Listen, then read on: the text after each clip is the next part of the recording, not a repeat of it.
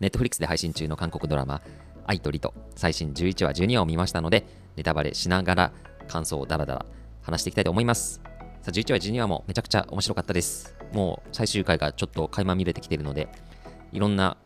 えー、ストーリーをですね、畳みかけてきてるなという感じがします。いくつか、えー、見どころありました。まず1つ目はですね、えー、なんといってもサンスとスヨンの距離が縮まって、キュンと切なが相混じった、えー、2つのエピソードだったと思います。まずはですね、まあ、やっぱり10話の最後ですか、スケートリンクデートからの、まあ、キスということで、まあ、2人の距離がね、本当に、うん、急接近しましたね。で、まあ、キスしたけど、じゃあ付き合おうかってすぐにならないのが、まあ、なんていうんですかね、大人の恋だなという感じがします。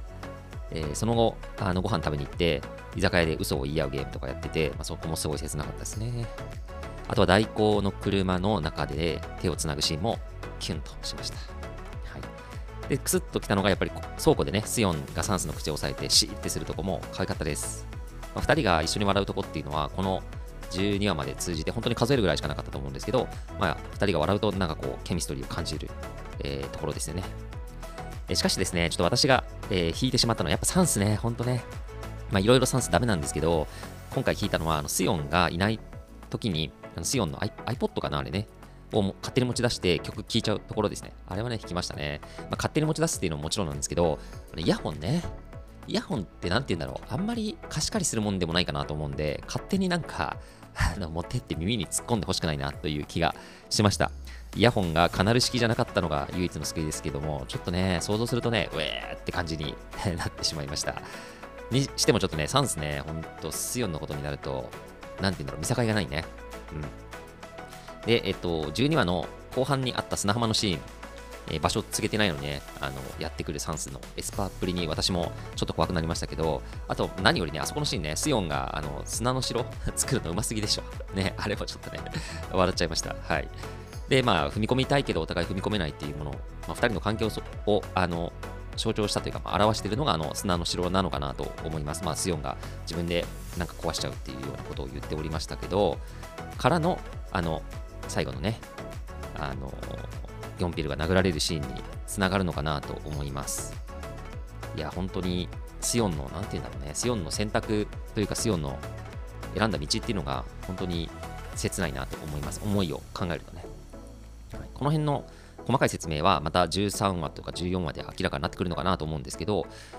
うん、なんかだんだんね、2人を応援したくなってきました。ミギョン派の私も。はい。で、見どころの2つ目は、そうです、ミギョンです。えー、振られてしまったミギョンですが、もう、なりふり構わぬ行動に出ますと。本当にサンスのこと好きなんだなっていうのは伝わってきますよね。別れ話さして、まあ、避け続けたりとか、まあ、ジョンヒョンとスヨンを誕生日会に急に呼んだり、まあ、眠れないから睡眠薬飲んで寝たり、寝て、ね、遅刻したりとかね、もう本当にあのパーフェクトミギョンからどんどん離れていくと、まあ、壊れ始めてしまいます。まあ、こんなにね、ミギョン傷つけて、本当に算数ひどいなっていう感じですけど、もうそれぐらいスヨンが好きなんだなっていう感じがします。そして、見どころの3つ目、もうこれも今回ね、本当に感心したというか、えー、よかったなというところなんですけど、ギョンピルですね、同僚のギョンピル、男を見せました。大活躍の回でしたね。11話も12話も大忙しでしたね。えー、セクハラからまあスヨンを助けたり、まあ、サンスにアドバイスしつつ、まあ、スヨンにミギョンとの過去を語りながら何かアドバイスしたと。な何を言ったのかあの重要なところは聞こえないような演出にしてましたね。何言ったんですかね、まあ、その後の、えー、スヨンの、あの行動を考えると、まあ、なんか別れた理由がなんか他にあったみたいな、なんかそういう話なのかな何なんだろうな。ちょっとあそこ、とてもあの興味深いというか、今後の伏線になるのかなと思っております。で、えー、と翌朝なのかな、えーと、ジョンヒョンが、翌朝じゃないな、あれな、えー、数日後かな、ジョンヒョンが、えーと、めっちゃキレてですね、えー、ギョンピルを殴ると。どうやらギョンピルと、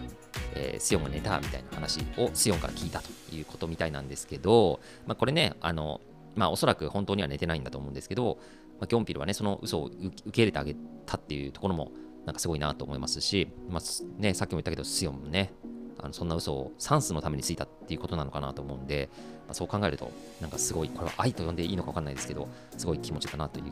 えー、ふうに感じました。で、えっと、まあ、ジョンヒョンもね、めっちゃキレてましたね。ジョンヒョン、本当に、なんだろう、4人のメインキャラの中で一番ダメキャラですけど、最後ね、めっちゃ怒って、今までにない一面を見せました。まあ、この2人はね、ギョギョンピル、ギョンピルじゃないです。ジョンヒョンとえー、スヨンはもう別れるのはもう確定っていうか、まあ、あの算数関係なしに別れるんだろうなっていうのも感じてましたけど、最後ね、殴っちゃったりして、もうこれで仕事もクビでしょうし、ね、本当なん、なんて言うんだろう、ちゃんとしてそうでちゃんとしてないがっかり感っていうのを、本当に、えー、ジョイヒョンからは感じます。はい。まあ、あの話戻すと、ギョンピル、本当に今回お疲れ様でした。ま、マジ超頑張ったと思います。株爆上がりです。はい、この後はね、ミリオンと復縁して幸せになってほしいなと思います。まあ、結論、全部算数が悪い。まあ、このドラマはそれに尽きるかなと思います。さあ、えっ、ー、と、翌々週でもう最終回になります。えー、クライマックス近づいてきました。えー、次回は13話と14話、アイドリードどうなっていくか、えー、これからも楽しみですね。ではまたお会いしましょう。さよなら。